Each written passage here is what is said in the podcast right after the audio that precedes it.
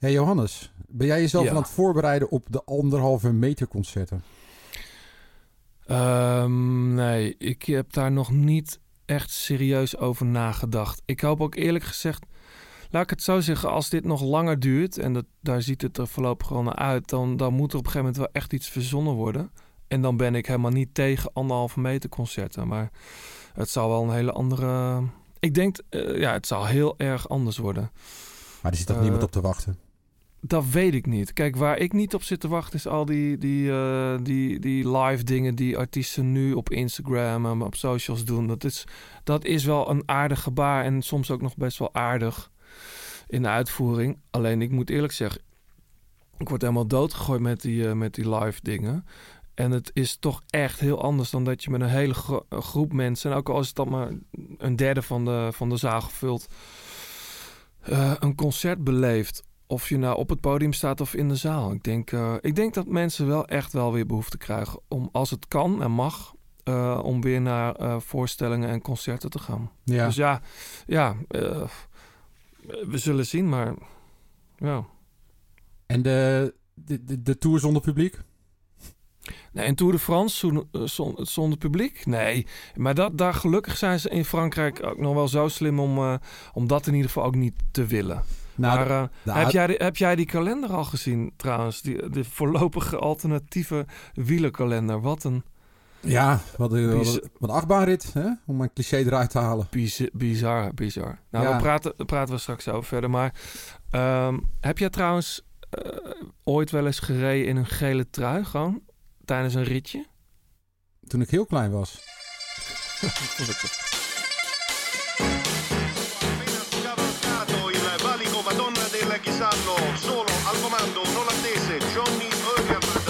Dat is de liefde. De liefde voor de koers. Blijleven trok de sprint aan. Toen kwam John den Braber eroverheen. En John den Braber wordt de nieuwe kampioen van Nederland. Je luistert naar De Grote Plaats. Een podcast van oud-wielerprof en muziekjournalist John den Braber... en muzikant, zanger en wielerfanaat Blauwtsoen. Zij nemen samen de meest opmerkelijke gebeurtenissen in het profpeloton door... bespreken hun favoriete nieuwe muziek... en gaan op zoek naar het muzikale hart van renners... en het wielerhart van artiesten.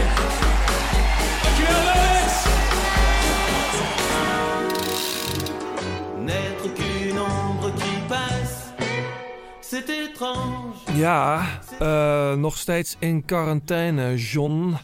Eh, nog niet hereinigd. Ik zit in, eh, in mijn studio. Jij zit in jouw Kantoortje. kantoor eh, via Skype. We hebben ehm, vandaag wel hele mooie gasten, moet ik zeggen.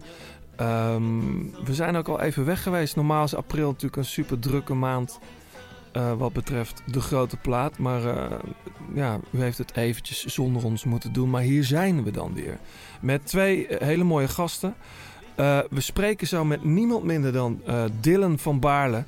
Hij zit in quarantaine in zijn huis in Monaco. Eh, daar mag ook nog niet buiten gesport worden, dus hij zit gewoon binnen. Heel benieuwd hoe het met hem gaat. Ik begreep van jou, John, dat hij wel druk is. Ja, hij, eh, hij fietst zich gek. Hij eh, rijdt elke dag eh, zijn 160 kilometer op, eh, op, op Zwift. eh, wat ik echt een wereldprestatie vind. Bizar, bizar. Dus om, alleen om dat mentaal op te brengen. En ja, of hij een beetje last van zijn kont aan het krijgen is met zijn statische positie. Dus ik ben benieuwd. En we hebben straks ook, ehm, en daarom begon ik net even over die gele trui. We hebben straks de popjournalist, podcaster en wielerboekenschrijver Alex van der Hulst ook te gast. En hij, eh, je kent hem misschien wel, tenminste ik heb het nu tegen de luisteraars, je kent hem misschien wel van Draag nooit een gele trui. Dat is een prachtig boekje, boek. Eh, en hij heeft een nieuw boek geschreven, het mooiste uit de koers, 50 iconen van het wielrennen. En daar gaan we straks ook met hem over praten. Maar eerst gaan we contact zoeken met Monaco, Dylan van Baarle. Yes. Horen jullie wat? Ja, zeker. Yes. Zeker. Hey Dylan, wij hebben, top. zelf, wij hebben zelf video aan. Ik weet niet of jij dat ook prettig vindt, maar... eh, Ehm, ja, Of- eh, of heb je haar niet- heb je haar niet gekamd? Nou, ik, ik zag dat je een hele mooie snor had gisteren bij de NOS. Nou ja, ik, ik, Ja, zet die video eens aan, joh. Ah, daar is hij hoor. Kijk, hier. Een goede snor, zeg. Ja, nou ja, weet je wat het is? Ik, eh, ik zit hier toch alleen. Dus ik dacht, eh, even kijken hoe het staat, joh. Dus ik, ik had gisteren de zijkant even geschoren. En eh, nu kan je het beter zien, want anders dan... eh, Maar ja, dit is dus van een maand. Dus het schiet niet echt op. Het is wel echt een hipster, hipster snorretje. Een Of beetje het- Amerikaans. Ja. Hey, Ja. eh, eh, te gek dat je bij ons te gast bent. Ehm, Ja, leuk. Eh, hoe is het eigenlijk met je? Want jij zit... Het was een beetje een vreemd verhaal. Jij zat eigenlijk in Zuid-Afrika met Chris Froome, was je aan het trainen? Ja. ja, klopt. We zaten in eh, Zuid-Afrika toen het eh, hier een beetje losging. Mhm. En ehm, toen zijn we eigenlijk ja, alle minuut daar vertrokken. Ehm, en ben ik teruggegaan naar hier. Want hoe, hoe lang zat jij dan al in Zuid-Afrika? Ik was daar acht dagen. Dus nog niet zo heel lang. En daar was het nog niet. eh, het was wel. ehm, het, het kwam wel. Er waren al steeds meer besmettingen. Maar Mhm. ehm, het was daar nog niet zo erg. Maar ja, je, je weet misschien zelf ook wel dat daar eh, de zorg iets minder goed is dan, dan hier in Europa. Ja. Hey, en ehm eh, hou je het een beetje uit in Monaco? Want jullie mogen niet naar buiten, toch? Of ten- tenminste niet buiten trainen.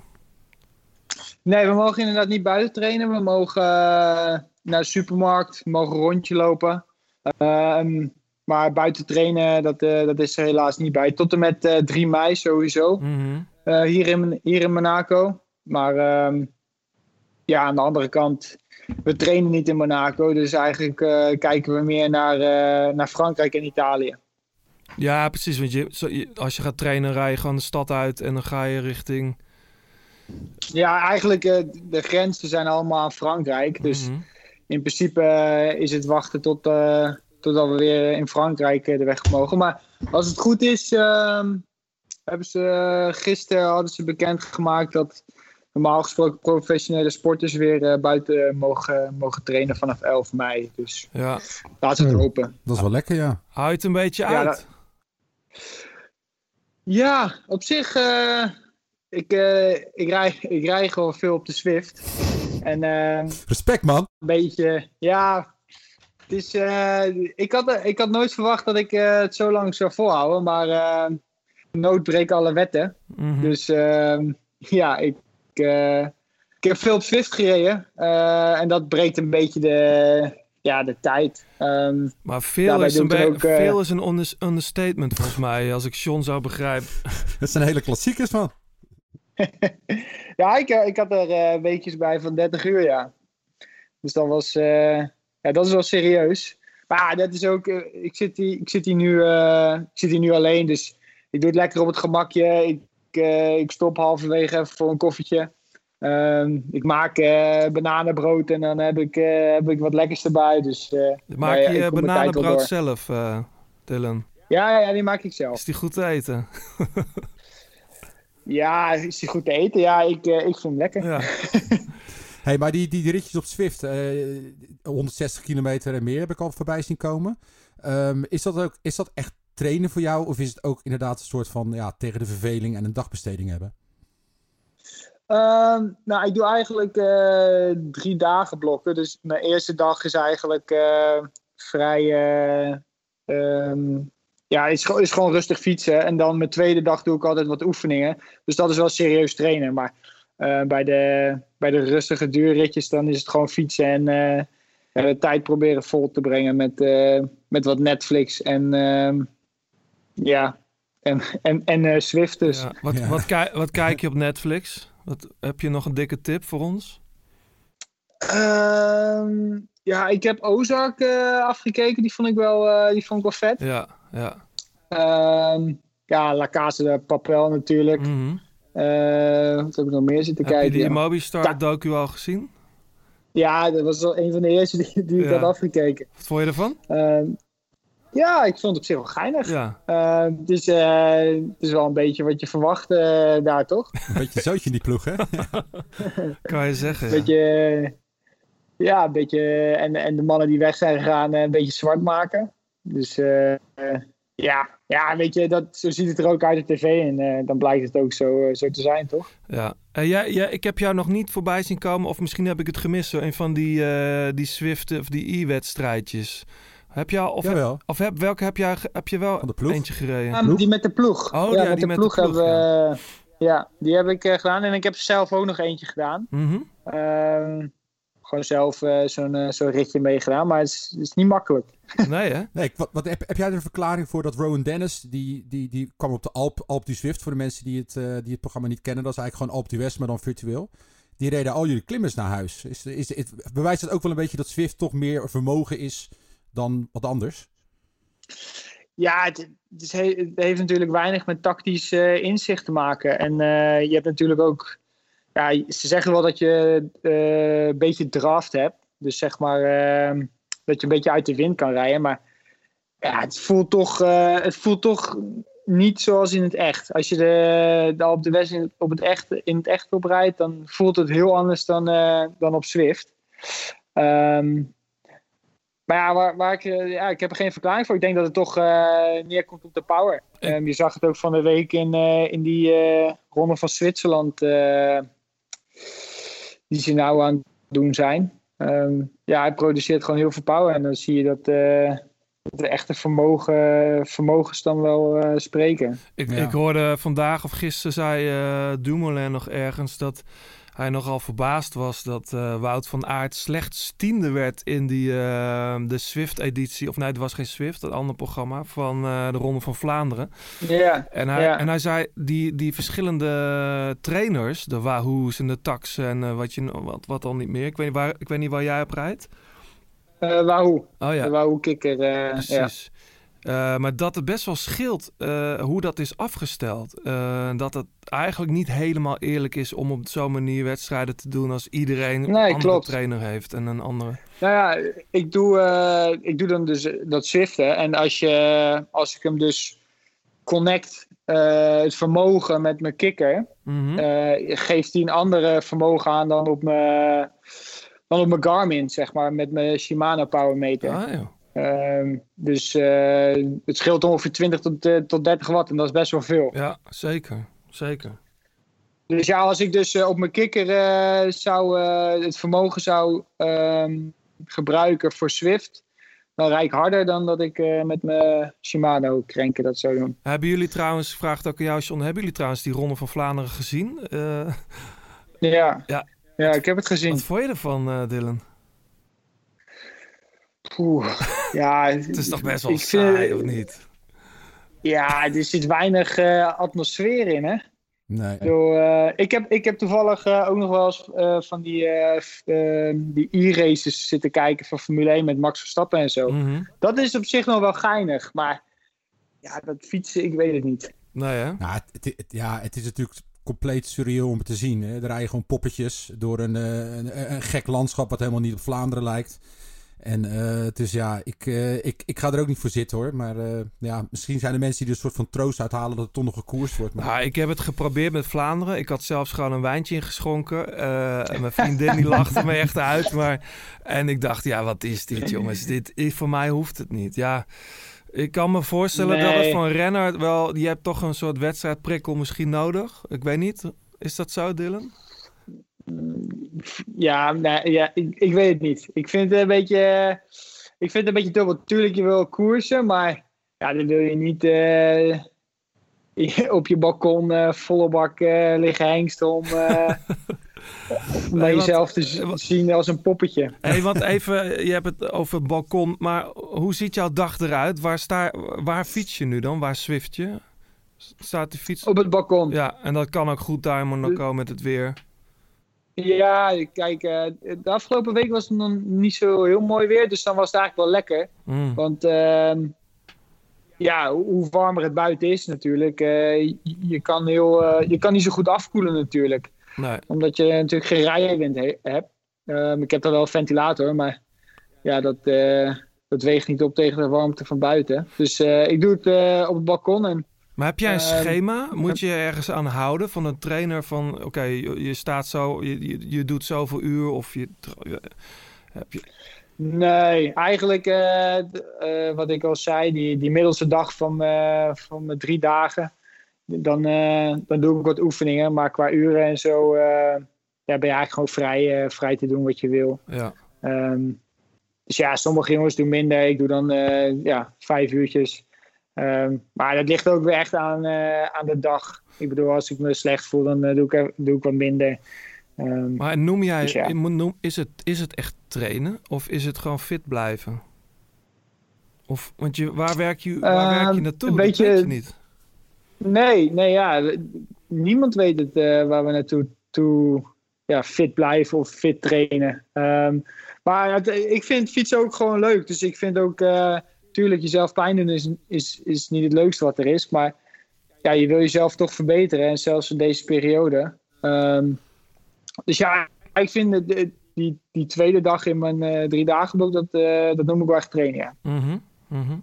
Hey, we praten zo verder. Ehm, even terzijde, het is vandaag precies vier jaar geleden dat eh ene Wout Poels Luik Luik won. Heb je, heb je nog wel eens contact? Dat is toch een stadsgenoot van je, of niet? Hij woont bij jou om de hoek, denk ik. Ja, we wonen bij elkaar. Misschien als ik op het balkon kijk, kan ik hem wel zien. Oh, echt? Hij zit... Nee, nee, nee, dat is Ja. gekheid. Maar ehm, ja, die, eh, we, spreken elkaar wel, eh, wel af en toe. Ehm, zeker in deze tijd, even vragen hoe het is. Ik bedoel, eh, ja, we zitten toch alle twee, twee binnen. hè, En dan is het wel, ja, de, dagen verschillen natuurlijk niet heel veel. Maar je probeert elkaar toch een beetje te motiveren. Ja. Is het ook eenzaam daar? Voor jou? Voel je je eenzaam af en toe? Mm, Nou, eigenlijk niet. Ik heb eh, veel contact. eh, ik ik eh, Skype, eh, of tenminste FaceTime veel met mijn moeder. En uiteindelijk, als je, als je zo lang op de fiets zit. weet je, ik vind trainen alleen vind ik sowieso altijd wel fijn. Dus dat verandert niet zo heel veel. Maar ook op de Swift dus. Ja, nou ja, kijk, bui- als, als we buiten mogen fietsen, fiets ik ook eh, vrij vaak alleen. Dan hoef ik niet per se met iemand te fietsen. Mhm. Dus in dat opzicht. eh, en wielrenners zijn sowieso een beetje gek, hè? Zeker, eh, ja, dat heb ik gemerkt, ja. dus ja, dan. Eh, het gaat me wel. eh, ja, het gaat me best wel redelijk makkelijk af, moet ik zeggen. Ja, toch. Ja, nou ja, kijk, wij hoeven natuurlijk niet binnen te blijven. Dus eh, dat, eh, ik had vandaag met een vriend nog over van, ja, ik, ik ben zo blij dat ik dat rondje kan gaan fietsen buiten. Ja, het lijkt me echt verschrikkelijk als je dat gewoon Maak hem kan. nou niet jaloers, John. Wat doe je Nee, nou? maar dat, ja, ja, ik bedoel, misschien komt het hier ook nog wel, maar... Ik hoop het niet. Ik hoop het Nee, niet. klopt. Dat is, ik mis heel erg dat, eh, dat naar buiten gaan en, en, en de omgeving. En eventjes stoppen boven op een berg en even gewoon, gewoon de omgeving checken. Dat mis je wel. eh, ja, dat mis ik wel heel erg, ja. Ja. Hey, we praten zo verder. Eh, je hebt ook muziek meegenomen. Ik weet al eh, wat we gaan draaien. Ehm, maar eerst gaan we naar de reacties op onze vorige episode. Yes, veel leuke reacties. Eh, Alex uit Leiden zegt alsof Oor een wielerpodcast is begonnen. Nou, dat is hartstikke tof natuurlijk, want Oor is een mooi eh, muziekmagazine. Dus dat zien we als een compliment. Ehm, Remco die zegt dat de tijd voorbij vliegt als hij op eh, de call van Watopia zit. Nou, dat is eh, een uur lang, eh, als, je, als je goede benen hebt, een uur lang klimmen. Dus dat is, Oh ja? Dat, ja, dat is een ja, nou, d'Huez. Dus dan Mhm. weet je het wel. Dus nou, thanks daarvoor. Fijn om te horen. En dan heb ik um, de laatste ehm, reactie. Die is van Benno. En dat is een fietscourier uit Zutphen. En die was blij verrast met uh, onze track van, tenminste jouw track van de Gorillas met uh, Fatoumata Diawara als gastzangeres. Mm -hmm. En uh, hij, hij, heeft ook een tip voor jou. Dat is de Malinese zangeres en powervrouw Timbuktu Faso. Ik versta haar niet woordelijk, maar kan wel met haar meehuilen in haar blues over haar zwaar, zo zwaar getroffen geboorteland. Dus nou ja, ik uh, zou zeggen, check dat. En, uh, Ga ik zeker doen. Ja, en ik vind ja. ook wel dat hij het, uh, het shirt verdient. Uh, kijk, dat zijn tips waar we wat aan hebben. Want het is ook, ook twee, het is twee richting verkeer. Weet je, we worden ja. ook graag, en fietscourier graag geïnspireerd. Voor. Ja, dus uh, Benno, het shirt komt jouw kant op. Je luistert nog steeds naar De Grote Plaat. Wil je reageren of heb je tips voor John en Johannes? Doe dat dan op Twitter via De Grote Plaat of laat een recensie achter op iTunes als ik op feestjes met wielerliefhebbers de naam Dylan van Baarle noem, dan heeft iedereen, iedereen het meteen over jouw talent en over dat die ene grote klassieker, dat die wel een keer gaat komen. Uh, het is nog niet gebeurd, hè? Hoe, hoe verklaar je dat? Nee. Ja, kijk, eh, dat is allemaal natuurlijk niet zo vanzelfsprekend eh, om een klassieker te winnen. Ehm, maar ja, daar, daar trainen we natuurlijk wel hard voor. Ehm, Je was weer Maar waarom goed, het hè? nog niet is gebeurd, eh, dit, dit jaar al, vroeg in het jaar. ja, ik was weer, weer goed begonnen. En, dus ik keek ook best wel uit naar, eh, naar dit voorjaar. Toen werd ik helaas ziek in, eh, toen, voordat de Algarve begon. Dus dat was even een tegenvaller. Mhm. Ehm, toen was ik ook niet op tijd fit voor het openingsweekend.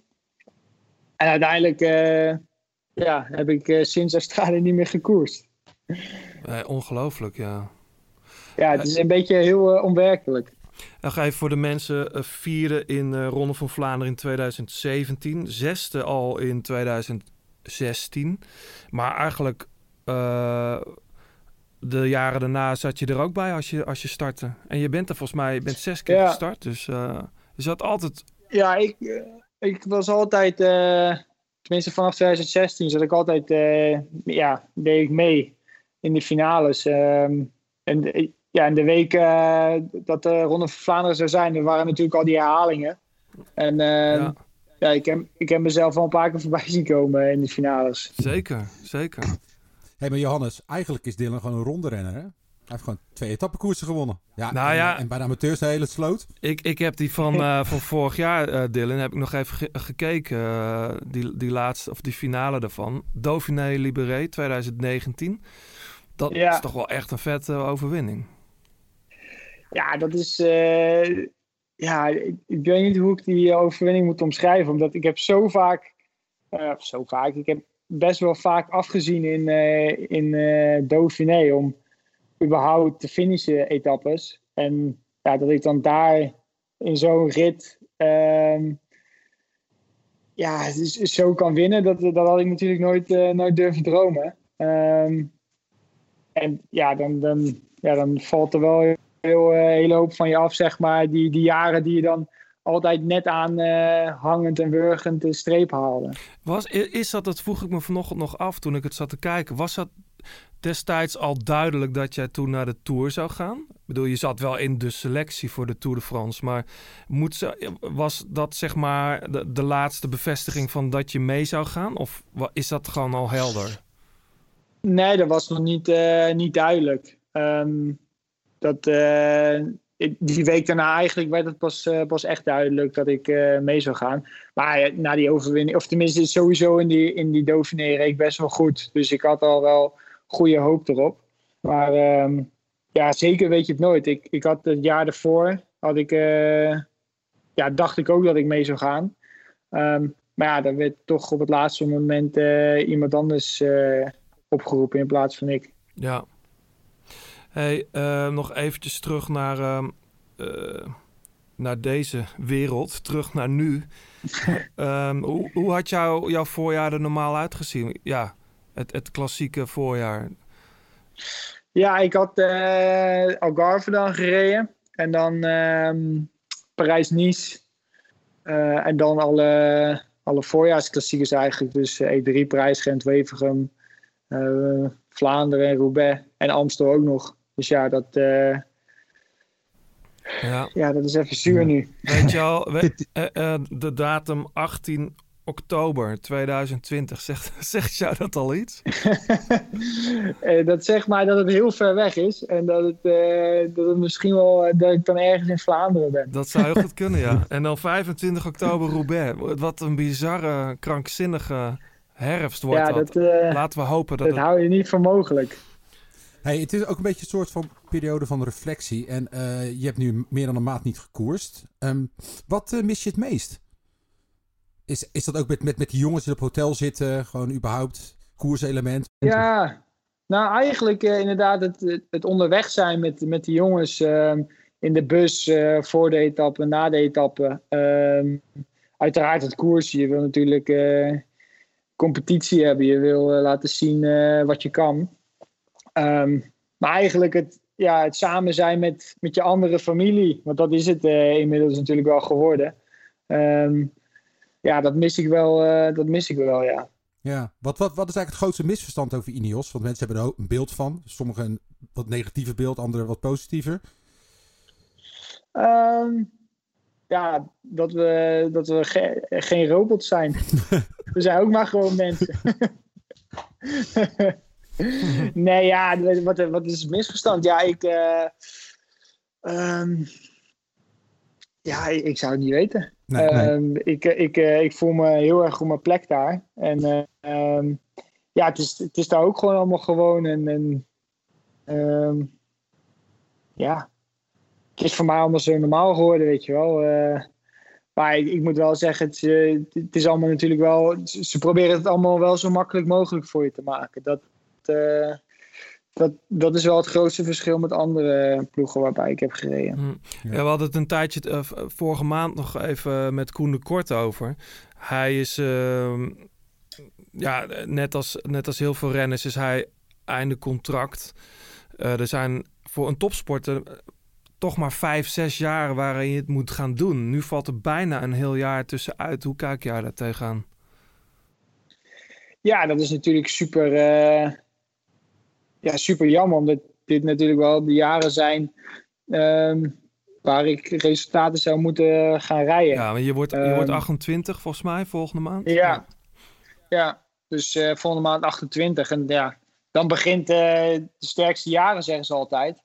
Dus daar wacht ik dan nog maar even op. oh, het is gewoon, dat past op wat dat betreft wel goed in de planning. ja, precies. Ja. Vanaf 28 dan. eh, nee, ja, kijk, eh, ja, je wil natuurlijk. eh, je bent natuurlijk wielrenner geworden om die resultaten te rijden en om, om die competitie te hebben met, met die andere jongens. En dat, ja, dat gaat gewoon een jaar voorbij nu. Ja, hey, want eh, wat dat betreft, hè, die, die training in Zuid-Afrika met Froome, wa- was je daar met z'n tweeën of was daar, waren daar meer mensen bij? Nee, we waren met z'n twee, eh, tenminste twee renners. Mhm. En eh, we hadden dan onze coach bij ons, Tim Carrison. We hadden een verzorger, een mechanieker en een kok. Ja, maar dus, maar ergens voelt dat voor mij ook van, je, was al, je stond al wel weer op de lijst om ook naar de Tour te gaan.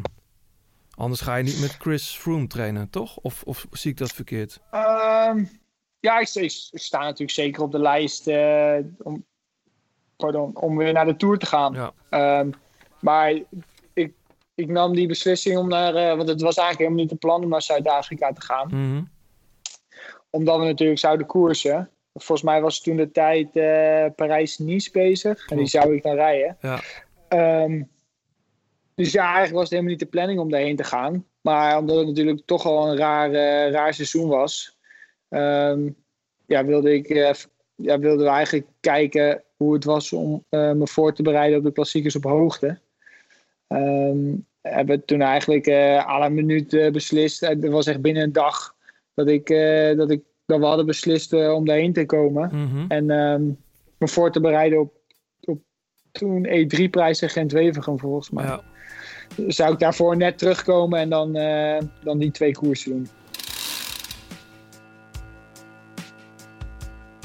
Je luistert nog steeds naar De Grote Plaat. We praten zo verder met Dylan van Baarle. De Grote Plaat, mede mogelijk gemaakt door Artivelo. Dat zijn speciale, eh, prachtig ontworpen eh, bike dogs. Een fietsophangssysteem. Daar kun je je fiets op een hele chique manier aan ophangen, bevestigen. Zelfs in je woonkamer, want dat misstaat zeker niet. Ehm, eh, en los van je fiets kun je daar ook je schoenen aan vastmaken eh, je helm aan ophangen. Ziet er prachtig uit. Kijk even op artivelo.com slash Nederlands. Mag ook in het Engels natuurlijk. De grote plaat kopgroep.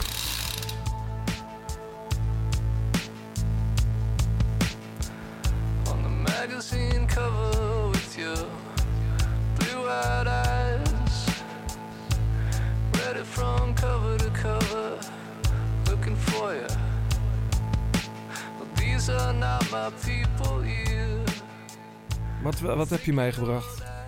Dit is eh Car Seat Headrest. Eh, dat is een eh, bandje uit Virginia. Dat is ja, lekkere indie, lo-fi, poprock.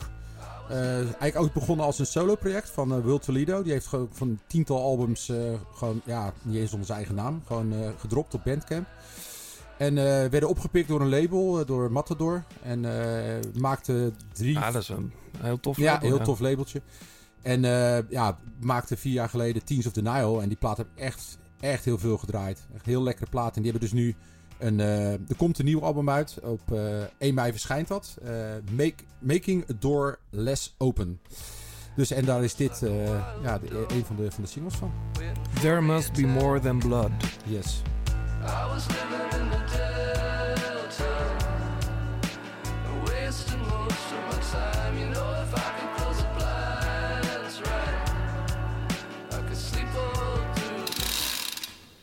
Ja, stond ook op mijn lijstje. Eh, mijn groslijst om mee te nemen naar de grote plaat. Ik heb, eh, er is echt veel nieuws uit, toch? In deze tijd. Tenminste, veel moois. Ik Ja. weet niet of we... eh, de nieuwe plaat van Other Lives is uit. Ehm, De plaat van Laura Daar- Marling is heel erg mooi. ja, ehm, ik dacht, ja, ik, misschien toch wel lekker om iets van Run the Jewels te draaien. Ik ben echt, echt groot fan van die jongens. Eh, want het zijn twee mannen. Eh, die LP en Killer Mike. Op het eh, eerste gezicht hebben ze niet zoveel met elkaar te maken. Want de ene komt uit Atlanta en de andere uit Brooklyn. Ze zien er ook nog verschillend uit. Ja, maar heel te gek duo. Ja. Een beetje agressieve platen tot nu toe. Die werden dan weer grappig genoeg. Eh, eh, werd dat eh, agressief in balans getrokken. Doordat ze de twee albums ook nog uit zijn in een kattenvariant. Ik weet niet of je die wel eens gehoord hebt. Nee. Ja, die, k- die platen van hen die zijn dan volledig gecoverd. Maar dan met kattengeluiden in plaats van met hen erop. Mijn hemel. Eh, ja, het is vreselijk. Ik, en volgens mij een fan die dat eh, ooit bedacht had en hebben ze toen eh, als grap hebben ze dat door, eh, doorgezet. Maar er zijn er volgens mij, er komt een album uit. Ehm, wanneer weet ik eigenlijk niet, maar er zijn nu twee tracks uit. En de laatste track is. ehm, hier ga ik nu even opzetten. Back at it like a crack addict, Mr. Black Magic, crack a bitch back. Chiropractic, craftmatic, big daddy smoking big Cali in a black alley in a black granddaddy rolling down old natty how napping Matty as a black granddaddy all back, no capping fat black boat captain stay floating, no flapping wave runner. I'm a your block hot as a sauna all summer, and I put that on Osama and my motherfucking mama. I'ma terrorize the actors playing like they want some drama. I'ma chop 'em with a chopper till I motherfucking drop, drop, drop. Ehm, alle muziek natuurlijk in de grote plaat is terug te vinden op Spotify. Dan moet je naar John den Brabe gaan, zijn profiel. En dan de afspeellijst De Grote Plaat Songs opzoeken. Yes. En daar staat volgens mij bovenaan dan de nieuwste, toch? De meest verse Ja. Eh, dingen. Dus, ehm, en daar staat straks ook de muziek in van Dylan van Baarle bijvoorbeeld. En eh, als het goed is neemt Alex van der Hulst de schrijver met wie we straks nog spra- eh, met de schrijver met wie we straks nog spreken, die neemt ook nog muziek mee. Dus ehm, ja, Dylan van Baarle, terug naar jou. En ik weet niet of je onze podcast wel eens geluisterd hebt, maar wij doen ehm, altijd een, een korte rubriek, rubriek en die heet ja en nee. Eh, wij, we hebben een aantal stellingen voor je.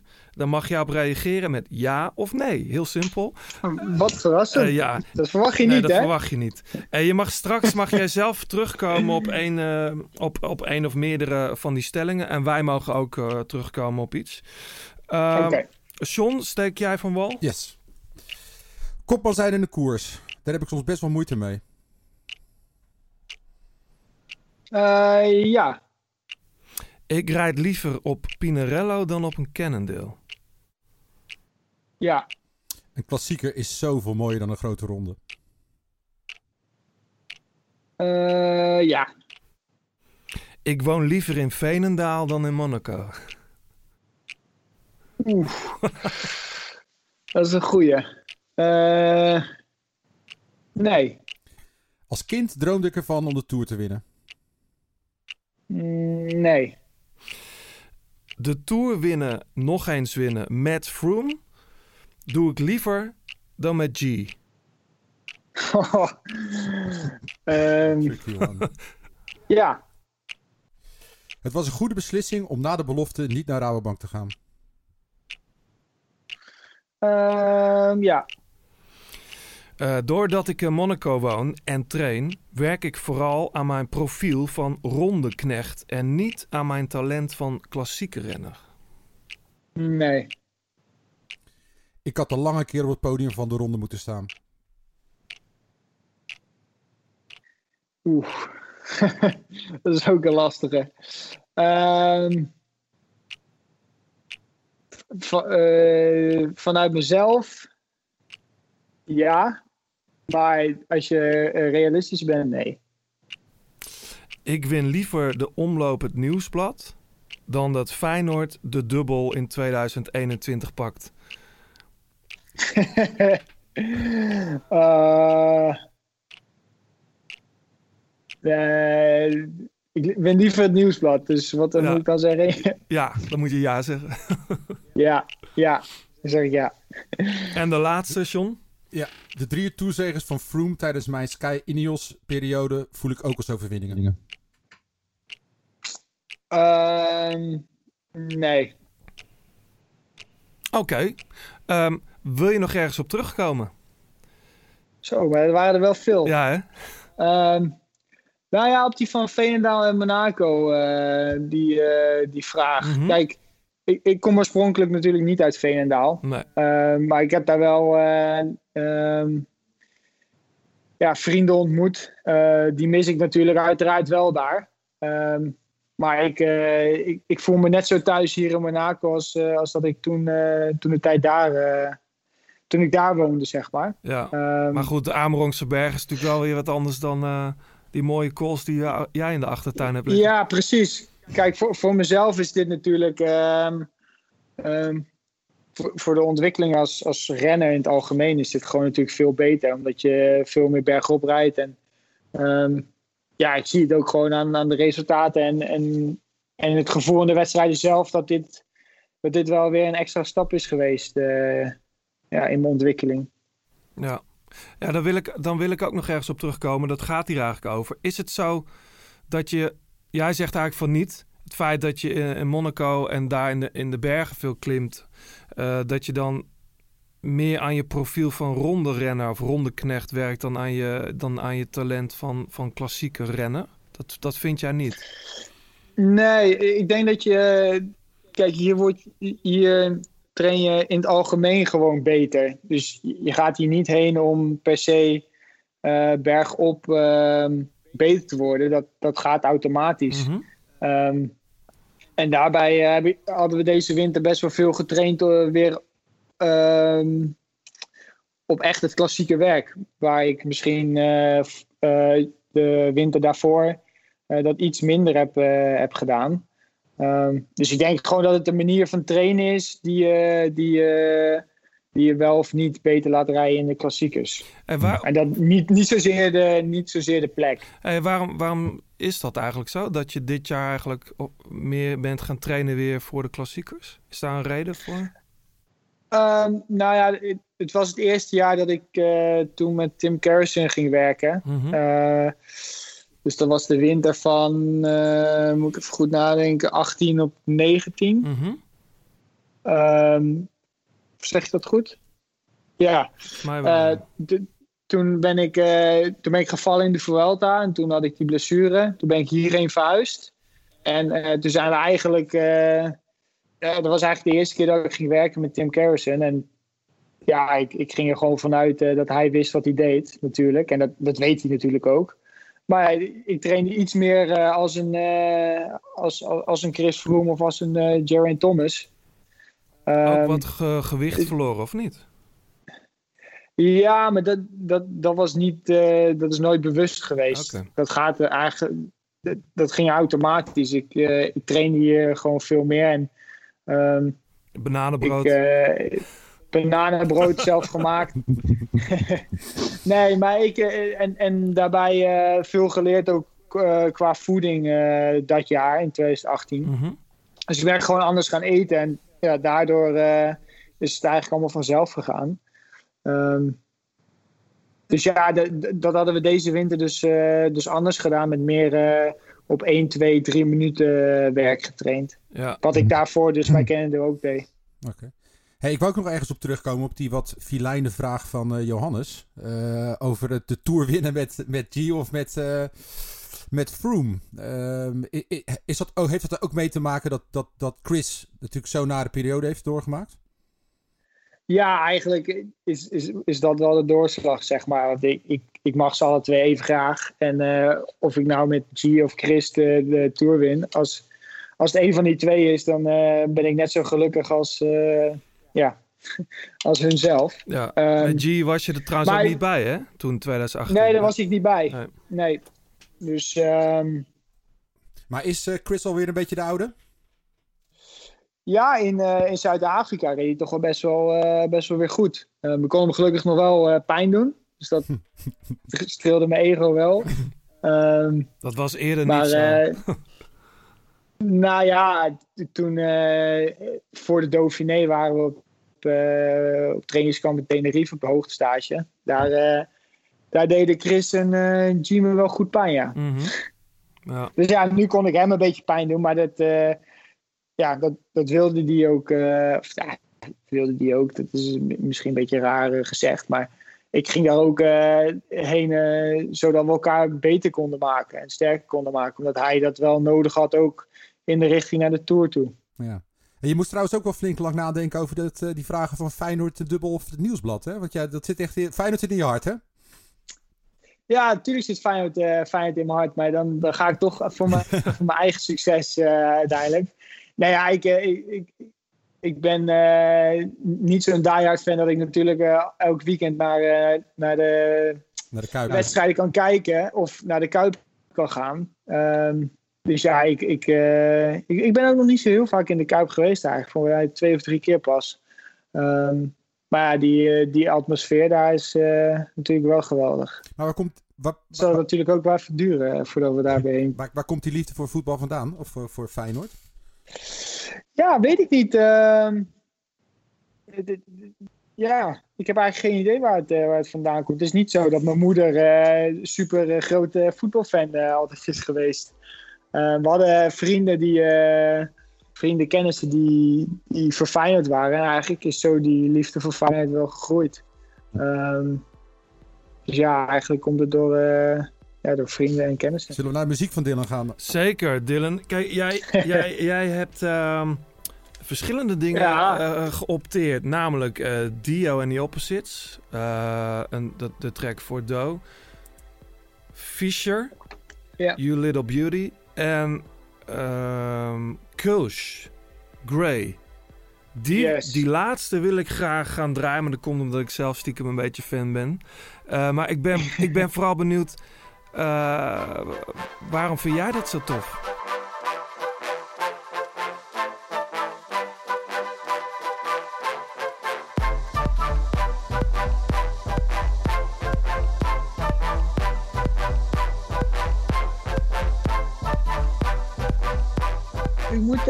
Zeggen, ehm, ik in, vroeger, vroeger, nee, nou klik ik zo heel, eh, net of ik 40 ben. 28 hoor. Of, oh, sorry. Ehm, nee, de- toen, toen hield ik helemaal niet van die muziek en van dat, van dat eentonige gepingel en noem het maar op. En dit was eigenlijk de eerste, dit was het nummer eh, ja, waarbij ik eigenlijk ja, niet verliefd werd op, op de muziek, maar kon ik die muziek steeds beter waarderen. En sindsdien eh, ja, luister ik dat eigenlijk best wel heel veel. Maar wanneer luister jij Ehm. überhaupt naar muziek? Ik bedoel, eh, als je traint of als je warming-ups doet... of ook gewoon als je in de auto zit... of hoe werkt dat bij jou? Nou, ik, ik, ik luister eigenlijk heel de dag door muziek. Ehm, ja, als ik aan het trainen ben, als ik eh, op de bank zit, ontbijten, avondeten. Heel de dag heb ik bijvoorbeeld radio 538, eh, of tv 538 aanstaan. ja. Gewoon om muziek zeg maar te horen. Dus ik vind dat wel, eh, ik vind muziek wel belangrijk eh, in mijn leven. Ehm, maar tijdens trainen luister ik altijd muziek, ja. Ja, en dan moeten de BPM's ook goed zijn qua ritme. Ja, het liefst wel, ja. Ja, ja, ja. Even waar je goed op eh, door kan, eh, kan rammen.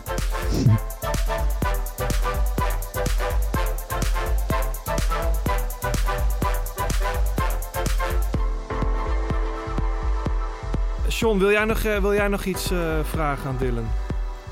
Nee, ik ben er wel bijgepraat volgens mij. Ja, ik, Staat een microfoon bijna om. hoe zie jij dat straks voor je, Dylan? Eh, de Tour de France zou misschien dan gaan ik, ik hoop dat het doorgaat, maar ik vrees, het, ik vrees van niet. Maar stel, ik hoop het met je. Eh, dan, dan komen de klassiekers na de Tour ineens. Dat is vreemd. Ja, dat wordt heel raar. Ja, het, het, het wordt gewoon een heel gek seizoen. En ja, ik, eh, ik wil ook hopen dat de Tour doorgaat. Maar ik, eh, ik hoorde Stef Clement volgens mij zeggen... de ka- kalender van de hoop. Ja, dat is het natuurlijk wel echt. Ja. Het is natuurlijk... eh, ja, we hebben nu een datum voor de Tour. Ehm, en de datums voor de klassiekers zijn eh, trouwens ook nog niet zeker. Nee. Maar ehm, Maar nu, Ja, nu het is- zou de Ronde van Vlaanderen een maand na de finish in Parijs zijn. Dat is toch bizar? Ja, en, en op de dag van de superprestige in Gieten, hè, geloof ik. oh ja? Ja, volgens mij is het dezelfde dag. Ja, dat, boe- Ah, dat boeit ik, even Dan moet ik niet. keuze maken. ja. of cross kijken. Of, Ja. eh, nee, ja, kijk, eh, ja, dat is. ehm, ja, dat wordt heel gek. Het wordt gewoon heel, een heel gek seizoen als het al een seizoen wordt, natuurlijk. Kijk, dat we nu ook niet koersen. Ja, hoe gaat het lichaam daarop reageren als je dan straks wel weer gaat koersen? Ehm, je lichaam is natuurlijk zo gewend aan een bepaald ritme in een seizoen. Mhm. Ehm, en ja, hoe gaat je lichaam reageren om te koersen in eh, oktober of november? Ja, ik, heb kan, geen idee. ik kan sowieso maar even niet voor de geest halen jou gezien te hebben in een koers in het najaar. Ja, je hebt vast gereden, maar ik heb je daar nooit van voren gezien. Nee, klopt. Nee, klopt. Daarom, dat, is, dat wordt ook eh, natuurlijk een ding. Een ding hoe, hoe, hoe, ga, hoe gaan we dat oplossen, zeg maar? Dat ik eh, ehm, dan wel ook weer goed ben. Ehm, komt het door dat ik altijd te veel heb gekoerst, misschien in het begin van het seizoen en dan aan het einde een beetje opgebrand ben? Ja, nu, nu hebben we heel weinig gekoerst, dus ik ben benieuwd hoe dat gaat uitpakken. Ja. Nou, ik, ik hoop er het beste van, zowel voor de kalender als voor jou. Eh, te, gek, Ja. te gek dat je bij ons te gast wilde zijn. Ik hoop dat, dat, Ja, dat we dat misschien nog een keer kunnen doen in normalere omstandigheden. Maar dat, dat, dat duurt nog wel even. Eh, hoe is het met je vriendin? Is- Is het goed met de liefde of mag ik dat niet vragen? Ja, het gaat. eh, kijk, ja, dat is Want nu zij een woont, afstand. zij woont in Nederland natuurlijk. Klopt. Floortje. Maar eh, voor, voor, de mensen die, dat niet weten. voor de coronatijd was het natuurlijk. zij was deze winter gewoon eh superveel Monaco. Ehm, dus voor haar is het ook wel een, een voordeel dat ik hier woon, natuurlijk. Mhm. Ehm, Even, voor- even voor de ja, duidelijkheid, even- eh, voor, even voor de luisteraars. Eh, jouw vriendin is Floortje Makkay. Zij is ook profielrenner. Ehm, yes. Ja, en, en zij is nu in Nederland. Zij is nu een, eh, ja, waar ze woont in Woerden. Mhm. Dus ja, dat, maar het- ja, tuurlijk, het is leuker als je, als je samen bent. Maar ehm, we zijn het ook wel een beetje gewend om, om vaak eh, van elkaar te zijn en, en Mhm. op reis. En, eh, dus ja, in dat opzicht, ehm, ja, we moeten hier gewoon doorheen komen. Ja. En, eh, Zij heeft dan trouwens, hopen we snel... zij heeft trouwens toch helemaal niks in de agenda staan. Want de UCI is zo, zo, zo laks nee, geweest om de vrouwen maar even te vergeten. ja, dat doen ze wel vaker volgens mij. hè. Ongelooflijk, toch? Nee, ja, zij heeft ook ze heeft volgens mij één, één wedstrijd gereden. En dat is Omloop het Nieuwsblad. Voor de rest eh hebben ze ook nog helemaal niet gekoerst. Nee. Dus eh, ja, dat is natuurlijk ook een beetje, beetje gek. En, en ja. Maar het, uiteindelijk, ja, de UCI weet het natuurlijk ook allemaal niet. Ehm, hoe, lang dit, hoe lang dit gaat duren. En, dus ja, het, het is, het, is een, het is een ongeorganiseerde rotzooi eh, op dit moment overal. Zullen we daarmee afsluiten? Ja. Onge- Mooie uitsmijter. Hey, bedankt Dylan. En, Yes. succes met Swift, hè? Ja, Ja, dankjewel. Dat gaat wel goed komen. hang in there. Hoi. Yes. Doei. Dag Dylan, hoi. Ciao. Het podium van de grote plaats. Deze keer in het podium net weer iets anders dan de vorige keer. En zeker anders dan je van ons gewend bent. Ehm, normaal bespreken we natuurlijk eh, bijzondere wielergebeurtenissen. eh, maar die zijn er nu eenmaal niet echt. Dus de vorige keer hebben wij eh, documentaire tips met jullie gedeeld. Wielerdocu's. En dat willen we deze keer doen met boeken. Wielerboeken. En dat doen we met Alex van der Hulst. Hij is net aangeschoven via Skype. Ehm, en we praten straks over zijn nieuwe boek Het Mooiste uit de Koers. Maar eerst dus die wielerboeken. Welkom Alex. Ja, dank je. Eh, vanuit Nijmegen, denk ik. Vanuit Nijmegen, ja, klopt. Ja, hartstikke goed. Eh, we hadden het net al eventjes over... eh, ehm, draag nooit een gele trui. Ja, daar, daar kennen mensen jou natuurlijk van. Zeker, de wielerliefhebbers kennen jou daarvan. ja Ehm, die is alweer, af, wat is het, vijf jaar geleden geloof ik. Ja, die kocht toen iedereen voor Vaderdag, denk ik, toch? Maar ik heb, Ja. ja. Eh, nou, heel, heel tof boek was dat. Eh, en je hebt een nieuw boek geschreven, hebben we net al even, hebben net al even genoemd. Eh, en omdat we het dan toch over boeken hebben, willen we graag nog wat extra tips gaan geven voordat we met jou gaan praten over jouw nieuwe boek. Ja. Ehm, John, wat heb jij meegebracht als, als dikke tip? Nou, ik heb, ik heb een, eh, eh, een iets bekender boek en een iets minder bekend boek, denk ik. Ehm, ik stuitte eh, een paar jaar geleden op een boek van Jan Mulder. En dat gaat over Major... De, de voetballer Jan de, Mulder? De voetbal eh, en schrijver. Eh, Ja. Het gaat over Major Taylor. Ik weet niet of die naam jou wat zegt. Johannes? Mm, het zegt me nee, zegt me niks. Nee, dat, dat, dat was een, een, een, een, een baanrenner. Een, eh, een donkere baanrenner, Amerikaan. Die in het begin van de eeuw naar Nederland kwam. Om, om daar op te nemen tegen de, tegen de, tegen de Nederlandse verdettes. En de internationale verdettes. eh, in Amsterdam en, eh, en Maastricht. En, en dat boek wordt eigenlijk... Ja, dat geeft een heel mooi beeld over, over zo'n jongen die daar... Ja, laten we eerlijk zijn, een hele racistische omgeving komt. Mhm. En, eh, en de rol van, eh, van, van, van donkere mensen toen ook in de samenleving. En dat wordt ja, tegen het strijdtoneel van eigenlijk een, ja, een hele goede creur. Die, die dan ja, daar gewoon al onze Nederlandse verdetters komt kloppen. Dus dat is een heel mooi, mooi gedocumenteerd boek. En, eh, Zijn, ja, er, zijn er ook beelden van eigenlijk? Bewegend beeld. Ja, ik ben, Dat ik ben ik wel een lezer, maar ik, vind ook, ik zie het wel... Het lijkt me wel vet om dat eh, ergens te kunnen vinden. ja, Maar, daar moeten we even naar gaan googlen. maar hoe heet het boek? Eh, het boek heet Major Taylor raast door Nederland. En dat is gewoon bij bol.com te verkrijgen. Dus dat Tof. is, eh, Volgens dat- mij is dat echt nog, voor, echt nog voor de tijd van bewegend beeld. Want je, Ja. klopt wat je zegt, volgens mij echt 18... eh, Oh, zo 98 oud. zo. Ja, ja, ja. Oh ja. Dus het is echt. eh, Ja, en mijn andere trip, tip, dat is eh, de, de proloog van Bert Wagendorp. Dat vind ik echt een van de ultieme wielenboeken. En vooral eh, wat ik zo. Oh ja? Ja, ik, nou ja, Oh, ik heb die volgens mij nooit gelezen, joh. nou ja, kijk, ik vind het mooie daaraan dat iemand die nog nooit een rugnummer op heeft gehad, eh, dat die zo goed kan beschrijven hoe een wielrenner zich voelt en hoe een, hoe een ronde voelt. Weet je, dat, dat, dat, vind ik, Hmm. ja, dat, dat vind ik heel erg mooi. Het is, het is alsof hij gewoon jarenlang het profpeloton heeft gereden. En dat, ja, dat, als je als, als, als ex-wielrenner dat gewoon herkent, dan vind ik dat je het heel goed gedaan hebt. Dus Volgens mij heb ik hem wel in de kast eh, staan. Maar dat, dat, ik heb heel veel boeken in de kast staan die, die, die wachten dan om gelezen te worden. nou, ik vind Eh, dat toch wel met, met, met de renner van, Bert Wa van Tim Krabbe. eh, Ja, maar wel die heeft toch essential, ieder-. En maar die, heeft, die heb ik wel gelezen. Ben je gek? Nee, maar heb dat, ik dat is een beetje hetzelfde level. Nee. Je hebt het is- helemaal niet gelezen. Nee, oké. Maar, maar, eh, maar wat, is, wat is jouw favoriete wielenboek, eh, Alex? Eh, nou, als ik nou niet de renner noem, wat ik misschien Nee, wel die- moest doen. Ja, maar goed, die, zou, die kan iedereen noemen, ja. Ja, ja. Eh, eh, ehm, ja, ik vind die eh, misschien toch uh, Benjo Masso toch wel. Eh, Hm. Maar dan wel welke? Eh, toch die over de Giro, denk ik wel.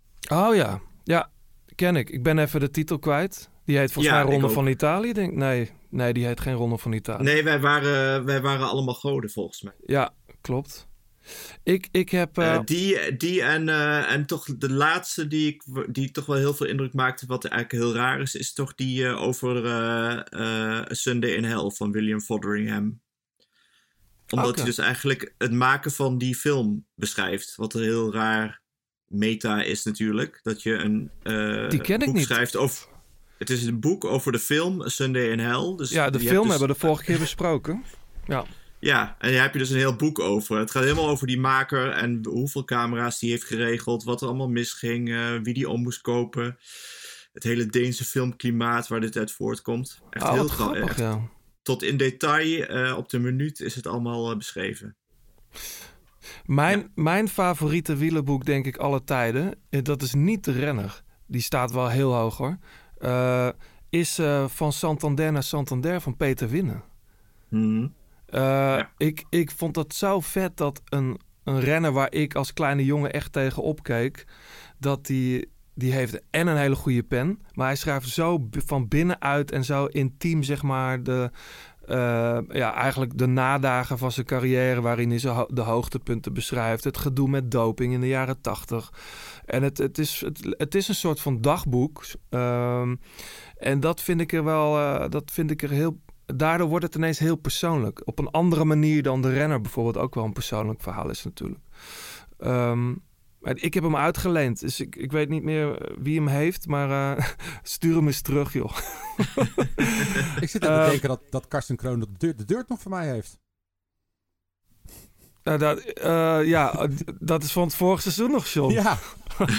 Karsten, als je luistert... eh, Eh, maar, en ik heb nog één tip, en ik denk dat jullie die ook wel kennen, Alex. Ehm, ehm, ik heb vorig jaar, John, aan jou een boekje uitgeleend eh, van Dino Buzzati. Dat is de Ronde van Italië. Dat is een, een, eh, een, een Italiaanse journalist, ehm, geen sportjournalist, die voor Corriere della Sera, della Sera moet je zeggen. In 1949 schreef hij eh, als niet-wielerjournalist, echt als buitenstaander, eh, om, ja, elke dag een stuk in de krant over de Ronde van Italië. En- en dat geeft, omdat een buitenstaander dat doet, gewoon een heel eh, andere blik eh, op zo'n koers. Die je ook als wielerliefhebber weer opnieuw eh, verliefd maak- maakt op eh, verschillende facetten van het, van het wielrennen. En De Muur, het wielertijdschrift, heeft ooit Erik Brouwer, die ook geen wielerjournalist is, eh, ook gevraagd om de Giro op die manier te beschrijven. Dus elke etappe, elke dag een stuk. En dat was de Giro van 2007. Nou, ik noem even wat namen, schiet niet in de lach. Ehm, eh, daar reden jongens als Eddie Mazzoleni, Riccardo Rico. ehm, wat je nog meer? Ehm, Simoni, Gilberto Simoni van die tandarts, weet je. Eh, de winnaar van, de winnaar van eh, die ronde was eh Di Luca. Eh Andy Schleck werd tweede. Maar goed, daar gaat het eigenlijk niet zoveel over. Maar dat vind ik wel een context. Het was gewoon één, groot, ehm, één grote EPO-ronde. Waar, er werd dus ontzettend hard gereden. Maar hij, Erik omschrijft dat, eh, omschrijft dat niet echt. Weet je. Daar gaat het bij hem helemaal niet om. Hij omschrijft eh, die openingsetappe. Dat is zo'n klein... Boven Sardinië heb je een paar van die kleine priegeleilandjes. Ehm Caprera, geloof ik. En Maddalena of zo. Ik ben er laatst, ik ben er vorig jaar of zo nog een keer geweest. Eh, maar omschrijft gewoon heel mooi dat hele circus. En als je veel in dat circus bent, vergeet je wel eens hoe mooi het circus eigenlijk is van buitenaf. En dat vind ik zo goed aan dat boek, De Ronde van Italië, van Erik Brouwer. Je luistert nog steeds naar De Grote Plaat. Wil je reageren of heb je tips voor John en Johannes? Doe dat dan op Twitter via De Grote Plaat of laat een recensie achter op iTunes. Eh, ja, dames en heren, u heeft het al gehoord. Alex van der Hulst die zit hier. We hebben hem al eerder, eh, eerder aangekondigd. En hij heeft een heel mooi nieuw boek geschreven. Ik zei al laatst tegen jou, Alex, toen ik jou benaderde. eh, ik trok een flesje rosé open in de zon om dit boekjes te gaan lezen. En halverwege de fles had ik het boek uit. Zo leuk is het. Het is echt een fantastisch boek. Ik heb er echt zwaar van genoten. Het heet Het mooiste uit de koers. 50 iconen van het wielrennen. Ehm, en het, is, het ligt al in de winkel, denk ik. Of tenminste, ja, Ja. je kan geen winkel in nu. Maar je, op, Nee, op het kom zal het al... Jawel? De boekwinkels De zijn die open? Tuurlijk. Die zijn gewoon open, ja. En Ah. die, die zie je graag komen, want eh, eh, die hebben natuurlijk wel last van eh, het internet shoppen. Ja, dat geloof ik zeker. Ja. Oh nee, ik, ik heb geen boekwinkel meer van binnen gezien de afgelopen maand. Maar daar ligt het dus. En het is natuurlijk ook gewoon te bestellen als je dat toch makkelijker of veiliger vindt. Ja. Ehm, maar wat is het voor een boek? Eh, ben je dit... Ben je dit eh, waarom ben je dit gaan schrijven eigenlijk? Eigenlijk omdat ik... Ik had, werd nog een paar keer uitgenodigd vorig jaar voor een wieleravondje... om voor, over mijn vorige boek iets te zeggen. En toen vond ik dat eigenlijk wel zo leuk om, om het er nog over te hebben... dat ik dacht, ja, ik wil wel nog iets schrijven... maar ik wil niet een slap vervolg eh, schrijven op het vorige boek. Mhm. Het vorige boek ging over eh, eh, de ongeschreven regels... en hoe... welke types je tegenkomt als, als wielertourist. Ja man. Dus dat wilde ik niet. Ja, dat vond ik ook lastig wat, wat voor vervolg ook daarover moet Dat schrijven. is wel een hele goede tip trouwens, mensen. Eh, draag nooit een gele trui. Dat is op zich een goede tip, maar het boek bedoel ik. Dus, Ja. eh, dus, eh, en die, die ligt ook nog in de winkels. Echt heel leuk. Als je dat boek gelezen hebt, dan denk je zelf eerst drie keer na voordat je op een fiets stapt. Maar ook heel goed na wat je aantrekt en waarom. En vervolgens kijk je ook nog eens met andere ogen naar je mede-fietsers.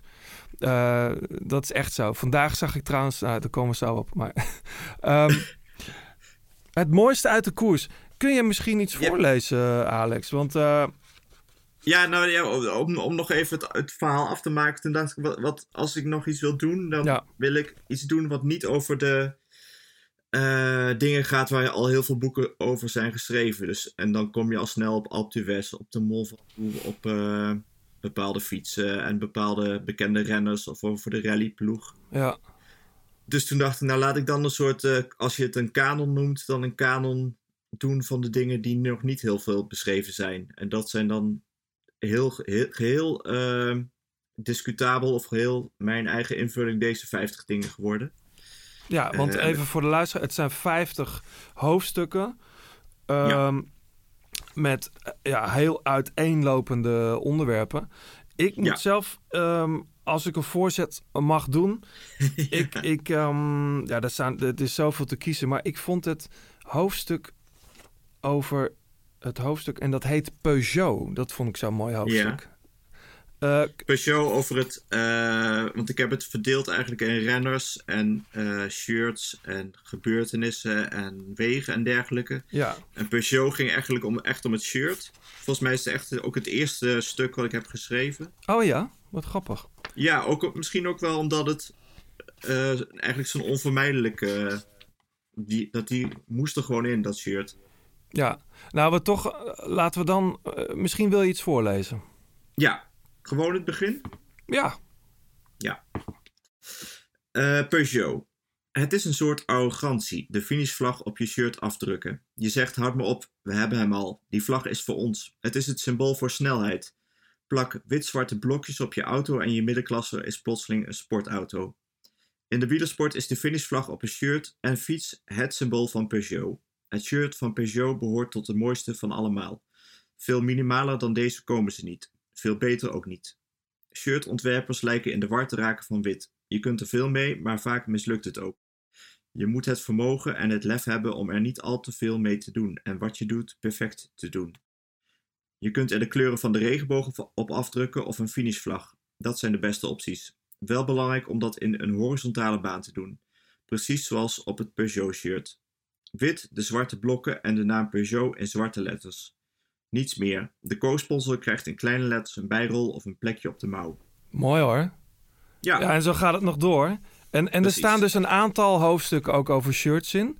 ja. Eh, onder andere ook over dat spuuglelijke shirt van Ton Ton Tapi. Die, wie kent het nog? Ja, waar nog best wel veel succes in is gehaald. Hè? Ja, eh, Dirk, Dirk, de, eh, Dirk, de, Dirk de Wolf. Dirk de Dirk Wolf. de Wolf, ja. Maar, Die alleen, maar wel die eh ramptour hebben ze toen meegemaakt. Omdat eh Steven Roach te laat was voor de ploegentijdrit. Oh joh, ja, die heeft hij ook nog gereden. Ja, en maar, ja, en ja, maar, ja. maar dat was echt een spuuglelijk shirt. Ton Ton Tapi. Maar die Peugeot is wel mooi. Die Peugeot eh, met Michelin erop. Eh, Ja. Foto's staan er ook bij, dames en heren. Dat is wel, dat is echt leuk. Er staan foto's bij. En natuurlijk, eh, Tommy Simpson is toen overleden, hè? Maar die had toen... eh, ja. En, en wat, wat, wat ik grappig vind, veel van de verhalen uit het boek spelen zich een beetje af in de jaren 80 en 90. Dus het gaat heel erg. Tenminste, zo ervaar ik het. Een, ja, dat Ja. is toch zo, ja. Eh, ja, daar heb ik echt moet, op moeten oppassen. Want het Ja? zijn natuurlijk, dat zijn wel de jaren waarin ik het meest heb gekeken. Waarin wielrennen het meeste indruk op me maakte. Dus ik moest echt af en toe bedenken van niet te veel. Nou ja, ik heb natuurlijk gekoerst in die tijd. Ik ben begonnen met, Ja. met wielrennen in 1987. En eh, voor mij was het echt een feest van erkenning. Eh, we hebben zelfs nog gesproken over de timepedalen, waar Ja. ik zelf ook mee gereden heb. Maar ehm, ja, even voor de mensen, de time, daar, daar gaat dus ook een hoofdstuk over. Eh, leg even uit, Alex, wat het is. Nou, het, het viel mij toen op, eh, juist omdat ik zoveel keek toen, eh, dat al die renners op die witte schoenen met die rode bandjes reden. Van die time, de Ja. eerste klikpedalen, e- eerste schoenen met eh Look, hè? klikpedalen. Ja. Ja. En ik was, eh, dus ik wilde graag weten van John, hoe zit het nou? Hoe, hoe zaten ze nou eigenlijk, die, eh, die schoenen? En waarom, iedereen, er- waarom reed iedereen ermee? Nou, ze zaten zoals ze eruit zagen. Het waren een soort klomp- klompen. En, en eh, ja, zeker als je gewend bent om vast in je pedalen te zitten. En dat was eigenlijk iedereen. Of met riempjes, of met inderdaad het oude look systeem. Het leek alsof je een stuk zeep onder je, onder je schoen had. Want het- die schoen ging alle kanten op. Ik vond het verschrikkelijk. Maar ja, zij was natuurlijk een groot merk. Dit geldt dan om te sponsoren. Dus al die ploegen werden erdoor gesponsord. Maar het bestaat helemaal niet meer, toch? Of wel? Of bestaat het nog? Ja, Time, time bestaat Ja, nog, fietsen, maar volgens mij, ja, fietsen vooral, geen- niet echt schoenen meer. Hm. Nee. nee, maar in die periode ook die Delta-remmetjes. eh, die Sinelli-fiets heb ik trouwens ook gehad. Op de piste. Ja. Ja, die laser, ja. Ja, dat was echt mooi fietsje. En, eh, Er staat ook een hoofdstuk over in. Ik, Ja. ik, eh, Ja. ja. ja, en de en- delta-remmen, zo noem jij het dan. Eh, misschien, Alex, kunnen we dat hoofdstuk er heel even bij pakken. Ja, De delta-remmen, ik vond dat echt... Ik keek in die tijd ook al heel veel wielrennen. Ik vond dat echt heel vet. Ik, Ja. ik, ik, ik weet dat mijn vader altijd met Shimano reed. Maar sinds die delta-remmen dacht ik... Ja, ik wil gewoon Campagnolo. Dat is, eh, dat is gewoon... Dat is zo fantastisch. Ja, maar Shimano was in de jaren tachtig ook echt een niksig merk hoor. Dat was echt niet te vergelijken Ja. met Campagnolo. Nee. Dat was echt voor de, voor de mensen die weinig geld hadden, om het zo maar te zeggen. Ja, want wat had je Ja, daarnaast... Ja, ja, ja, volgens mij wel, ja. En, maar het, het probleem was dus dat die, eh, nou ja, goed, dat weet jij nog beter, dat ze gewoon dus niet zo goed remden, die delta-remmen. Nee, ja, ze hebben wel op een gegeven moment wel met rode, rode blokjes zijn ze gewerkt, rode remblokjes. Welk, Ja. ho- welk hoofdstuk is het? Eh, Want ik heb het boek Eh, ook... 94, eh, pagina 94. Pagina 94.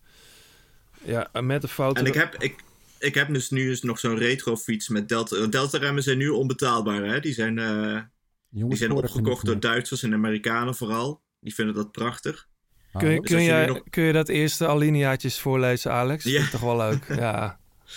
Even kijken. Hoofden keren om, voorbijgangers staan stil om te kijken. Auto's toeteren en chauffeurs steken hun duim op. Als je op een fiets met delta-remmen rijdt, weet je hoe het is om Duitse koers te zijn. Om alvast één mythe door te prikken, delta-remmen zijn eigenlijk de bijnaam voor de kort geproduceerde Campagnolo-remmen. Het zijn de remmen van de C-Record groep, zonder eigen naam. ja. Maar, Maar, ik, krijg echt, ja, ik krijg wel eens op die, op die eh, retrofiets krijg ik echt wel mensen die toeteren, ja. serieus? Ja, van die liefhebbers. En Maar- ik heb wel eens met, met zo'n koers meegedaan. En eh, ook daar gaat iedereen staan kijken als je met zo'n groepje bent. Ja, ik vind ze nog steeds mooi eruit, zien- eh, eruit zien, hoor. Ja, ik heb het alleen, alleen één keer nog eh, zo'n retro... Oh ja, die retro Ronde van Vlaanderen. Nou, dat is geen pretje hoor. Op een eh, aflopende eh kasseistrook. Nou, dat is eng. Eng gewoon. Ja. Want je, je bent aan het knijpen en, en je lijkt, er lijkt niks te gebeuren. Ja, het, ik, ik lees nog ook even door in, in, in, in het hoofdstuk. Ik weet ook wel waarom ik ze natuurlijk wilde. Want eh Fillon reed erop, Le Mans had ze, Breukink. Ja. Ja, en dat was Del- iets van... eh, ja, Delgado. Ja, Delgado. Één, één, à twee jaar, één à twee jaar heb je ze heel veel gezien. Ja. Ja. Eh, me- mechaniekers waren er geen fan van, geloof ik, hè, John? Ik, eh, ik was er even uitgevallen, maar ik kom precies op Oh. het moment weer terug. met- Oké. met- Oh, ja, het was al zo stil in Rotterdam. Nee, goed verhaal, Alex. Nee, mechanicien Ja. vond, het, vond het verschrikkelijk, want je moest eerst dat kapje eraf halen. En dan moest je zelfs Ja. nog dat, dat bovenste stukje, onder dat rubbertje moest je wat losdraaien volgens mij. Dus, eh, Ja. maar Ja. het was wel echt een statussymbool als je die had, die remmen. Dat was echt... Ja, eh, we zetten het fotootje wel eventjes op, eh, op Insta, John. Dan weten mensen, voor, voor wie, de mensen die het niet kennen. Ja, Ehm, Maar heb jij de criteriums meegereden, John? ja, zeker. Want ze waren dus niet zo snel eh, qua, qua reactiesnelheid, toch? Nou, dat, ja, ik, ik kan me niet echt herinneren. Maar ja, het, het, zag, het zag gewoon... John vet- gebruikte zijn remmen niet in het criteriums. zag, hè? gewoon, het, zag, het zag gewoon ve- vet uit. Als je dan een, als je dan een Ja. Colnago Master had, met Campione, Ja. C-record en Delta remmetjes, dan was je echt de king. Dus dat... eh, Ja, het is toch ook helemaal niet aerodynamisch volgens mij. Als je dat, ik weet niet of ze dat wel eens gemeten hebben toen. Nou, Nee, vast niet. Ja, Ja, Nick, wat was er wel? het is, eh, het is heel... eh, ik, ik, ik heb onlangs nog een setje verkocht op Marktplaats voor, eh, geloof ik, 250 euro of zo. Verkocht. Ja. Ja, want ik Ja. had ze nog liggen, dus ik denk misschien worden ze nog wel eens wat waard, maar dat viel ook tegen. Maar, maar gewoon, er waren heel veel dingen in dat boekje waar ik dacht van, ja, oh ja. En een van de herinneringen, waar ik ook niet zo heel veel prettige herinnering, of, gevoel bij heb, waren die Spinergy wielen. Ja. Dat was echt een verschrikking, want die waren slap. Dat was niet normaal. Als je dan een heuveltje opreed en je, eh, je zette aan, dan liepen ze gewoon tegen je remblokjes aan. Ja, het zijn van die carbonwielen met vier spaken, toch? Ja, en dat was Ja. midden jaren 90. Ik denk 4,95 begon het een beetje op te, te komen. Ja, ik zie hier een foto met, eh met Cipollini die erop rijdt. Ja, het waren soort, Cipollini had zijn naam erop staan. ja, Oh ja. het, wa- het waren een soort scheermessen en eh, heel slap. En, maar ik moest wel lachen, want jij hebt het over eh, een konijn wat, wat dus onthoofd kan worden. Ik heb dat dus echt gewoon gezien. Dat was een jongen Echt? Ja, in, eh in Olympia Tour. eh, Pascal Appeldoorn, mijn ploegmaat, eh, die was kampioen van Nederland toen. En die eh, daar, daar een haas of een konijn eh sprintte de weg over, kwam in zijn wiel en ja, gewoon mensen onder het bloed Onthoofd. onthoofd. dus ja, ik dacht, het was net, ja, ik, heb daar, ik ben er gewoon getuige van geweest. Dus het was, eh, ik heb me daar niet zo eh, zorgen over gemaakt dat het heel gevaarlijk was. Maar het waren ook, ja, het waren gewoon echt geen fijne wielen. En ik wist trouwens niet dat ze ooit verboden waren hoor. Dus eh, dat ook weer geleerd. Mensen krijgen misschien de indruk dat dit een boek is over allemaal materiaal en shirts. Maar het, het zijn ook persoonlijke verhalen. Het gaat over renners. Het gaat over de kam van Koblen. De soep van Saronni wordt nog genoemd. De gezichten van Veuclair. Ja, de gezichten van Verclair is ook een hele mooie. Ja, het is echt... eh, eh, er staat een mooi hoofdstuk in over de Strade Bianca. Eh, echt de moeite waard. En het wordt weer Vaderdag, dus hè, waarom niet, jongens? ja. De grote plaat kopgroep.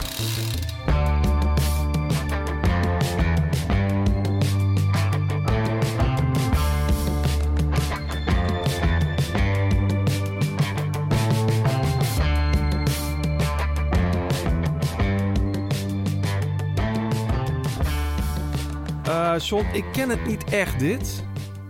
Nee, dat is niet zo gek, want het is eh, een beentje dat nog maar twee nummers heeft.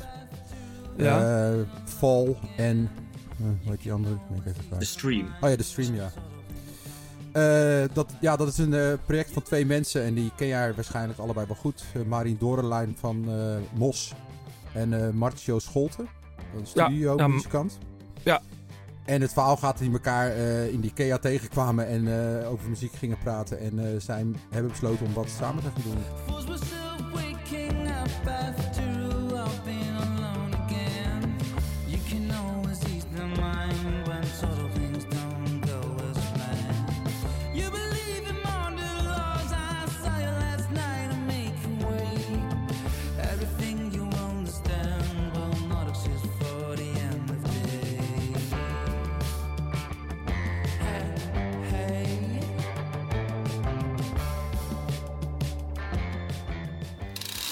Alex, jij hebt ook muziek meegenomen. Eh, jij zei van nou, draai maar iets van of Tribe Called Quest of, eh, of eh, wat zei je nog meer? Iets van Mr. Mr. Eh, maar je had ook een andere suggestie en daar hebben we voor gekozen. Sail on Sailor van de Beach Boys.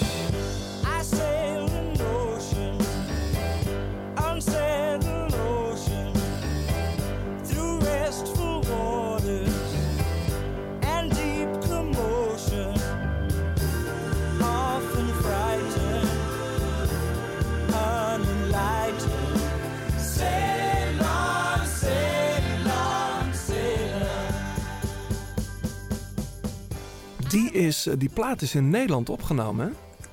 Ja, in Alblasserdam. In, de, in een, voor, voorheen een eh, kippenschuur. Alblasserdam. Ja. Ja. Komen ze daar nou terecht?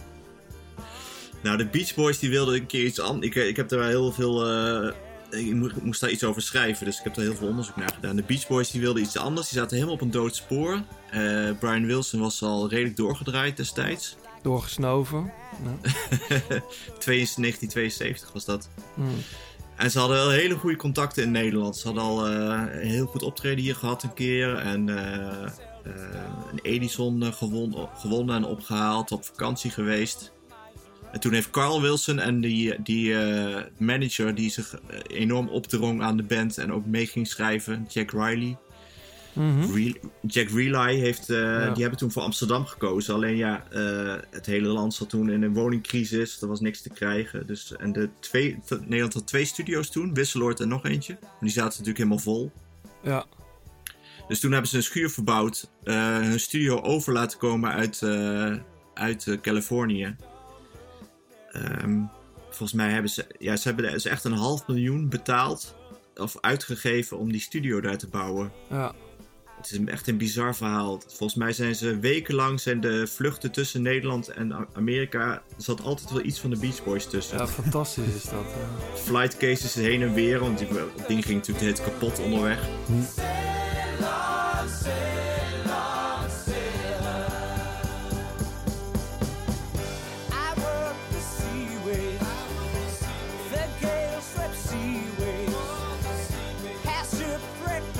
Album, het album is niet eh, per se heel goed ontvangen, maar het is wel, ik vind dit wel een hele. Dit is, bij, het is wel gewoon een klassieke Beach Boy track, hoewel die niet super bekend is. Die plaat heet toch Holland? Nee, Ja, klopt. ja. En Ceylon Sailor is dus... eh, ze kwamen terug met dat album en toen zei de platenmaatschappij... Ja, gaat niet door dit, dat is niet goed. En er moet een single op. En toen hebben ze Ceylon Sailor nog even heel snel opgenomen. Oh, echt? In, eh, ja, omdat die lag nog ergens. Maar die is dus niet Met- in Nederland opgenomen. Nee, die is in Amerika opgenomen. Want Van Dyke, Van Dyke Park zei toen van... Oh, ik heb nog iets liggen eh, wat we vroeger hebben gemaakt. Ah, En die hebben ze toen snel even nog eh, gemaakt.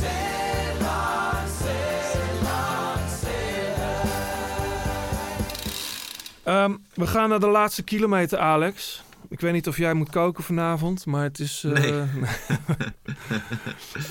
De laatste kilometer.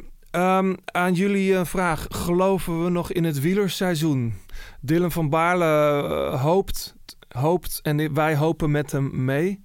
Maar als we eerlijk zijn, Nou, Ik, Ik- ik, zie geen- niet. Nee, ik zie in ieder geval geen grote ronde meer gereden worden. Misschien nog een klassieker ergens, zonder publiek. Nou, het is, het is bizar. Ik heb even.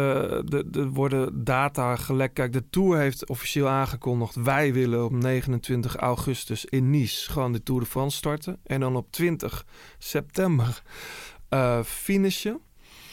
Ehm, eh, ja, ik hoop het ze hopen, maar het zal toch niet, joh. Het is, ja, ik hoop het echt heel erg hoor. Maar ehm, de Giro zou dan op 3 oktober van start gaan tot en met 25 oktober.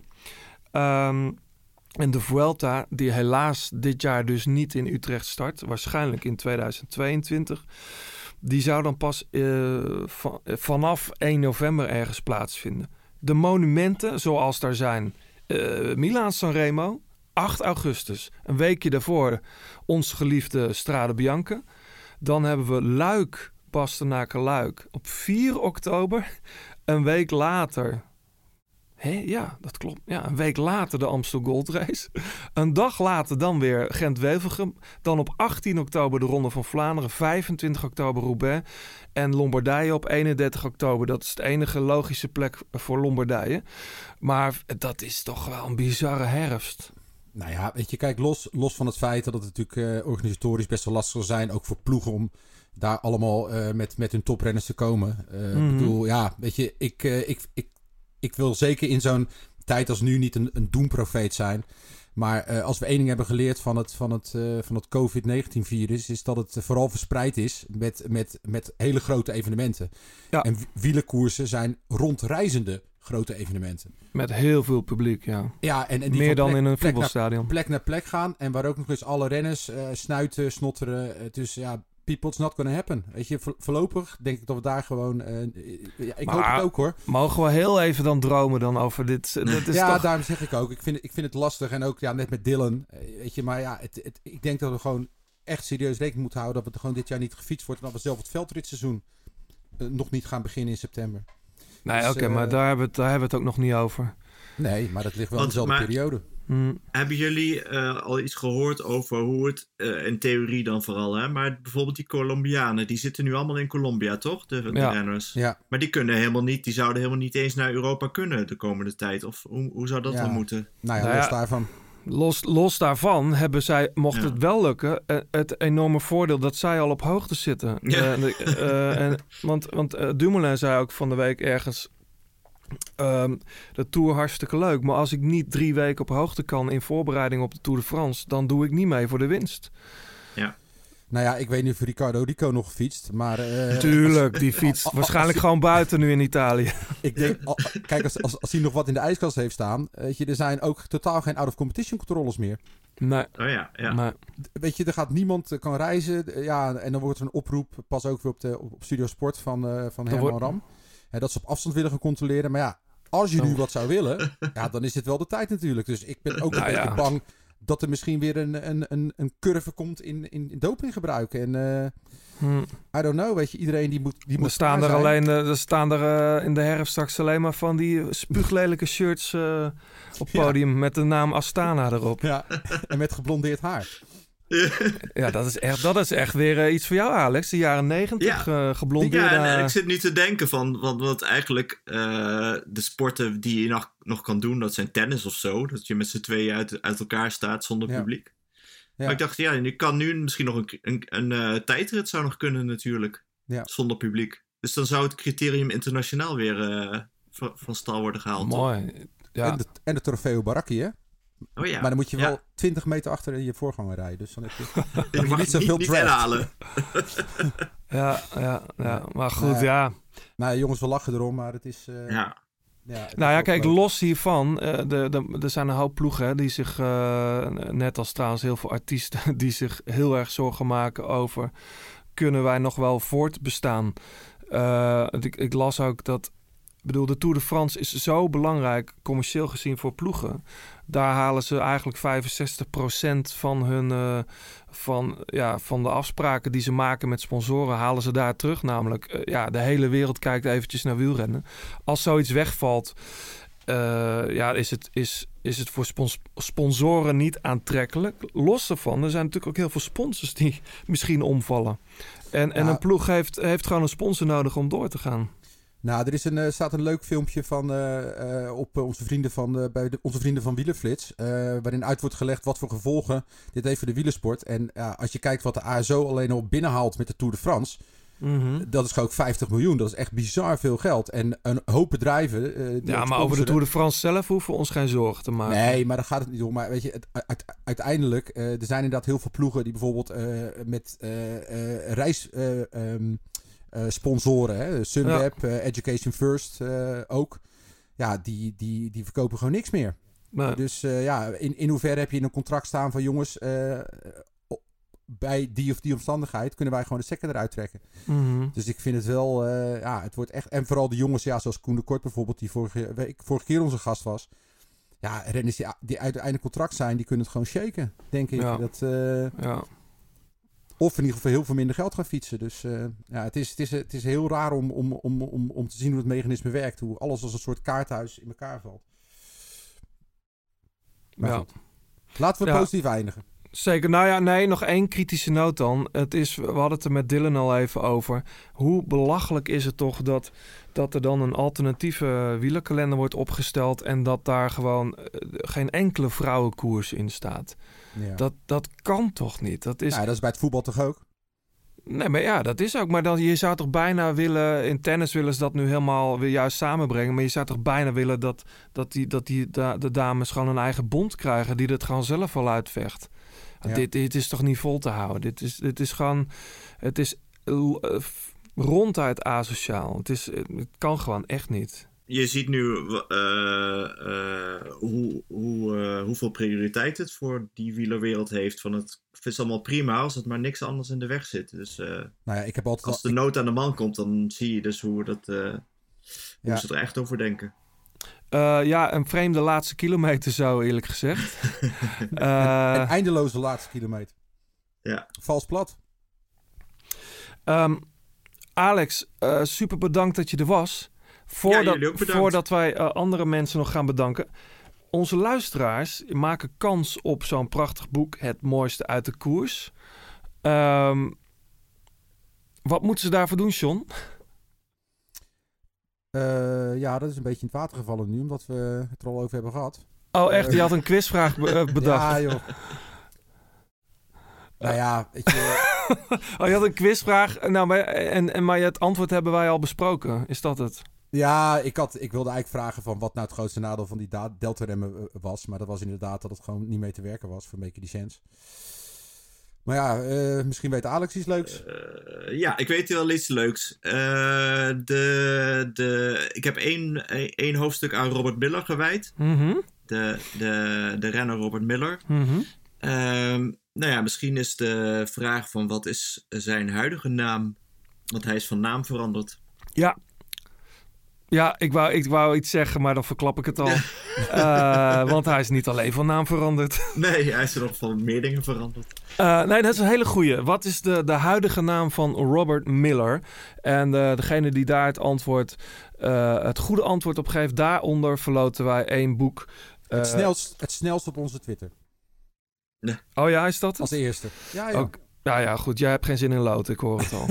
Eh, het mooiste uit de koers van Alex van der Hulst. 50 iconen van het wielrennen. En het ligt gewoon in de boekwinkel. Ik heb net zo'n gevoel van Matthijs van Nieuwkerk... die dan nu dat boek zo omhoog houdt. Weet je, maar dat, zie dat doe ik ook echt nu. Zie je het? ja, ik zie het. Hey Johannes, we hadden het net over pos- positief nieuws. Dan. Ik heb nog een klein positief nieuwtje eh, in, deze, in deze tijd. Dat eh, aanstaande dinsdag eh, is er op Swift een eh, NL-ride. Die door de KMU worden georganiseerd. Die rijdt ook allemaal in het oranje. En dat is de grote plaat Social Ride. Dus dat vind ik superleuk. Ja. Dat we met z'n allen kunnen gaan fietsen en over muziek en, en, en wielrennen praten. En jij bent dan de, de, de, Ja. de patron, de, de Ik- hoofd...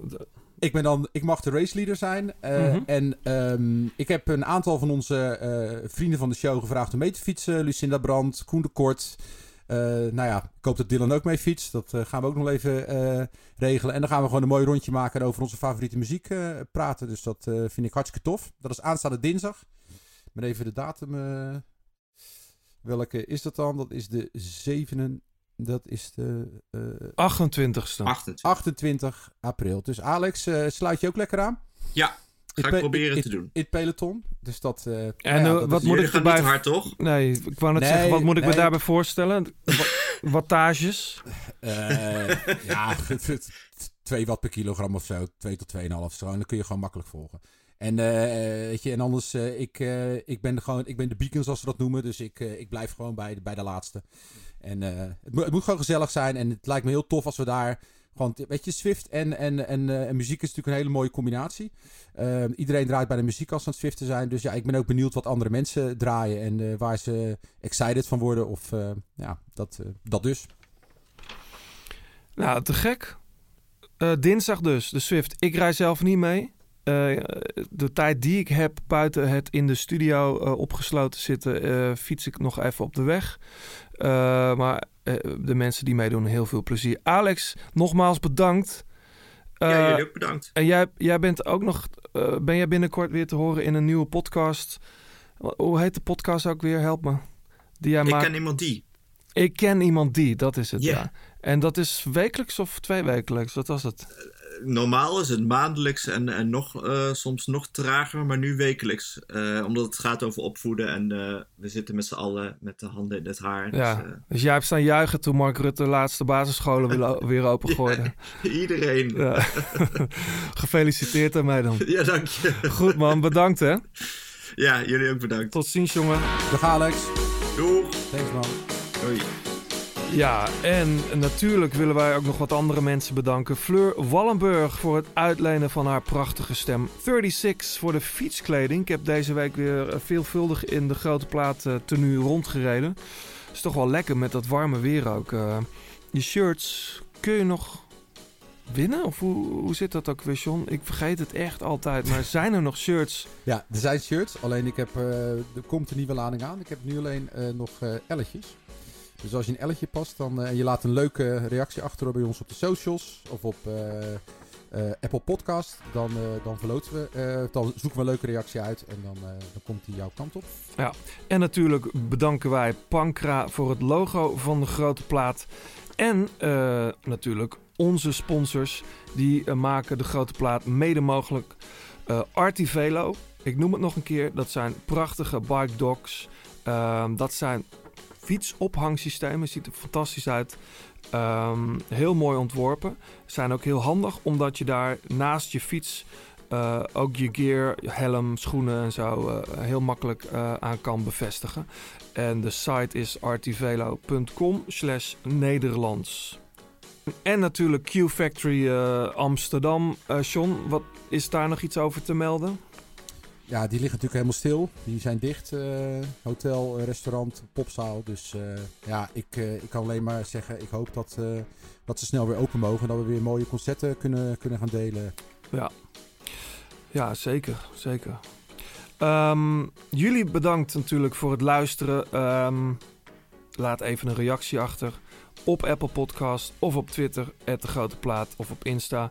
Ehm, geen idee wanneer we weer terug zijn. Voorlopig eh, wordt er alleen maar ge-e-koerst. Die sla ik zelf even over. Eh, vergeet dinsdag niet mee te swiften.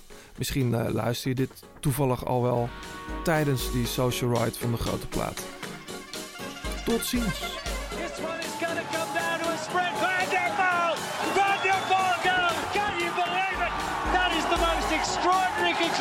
To a bike race I have ever seen. Gino di Lombardia for the first time since 1981 for the Netherlands. It's Bauke's day.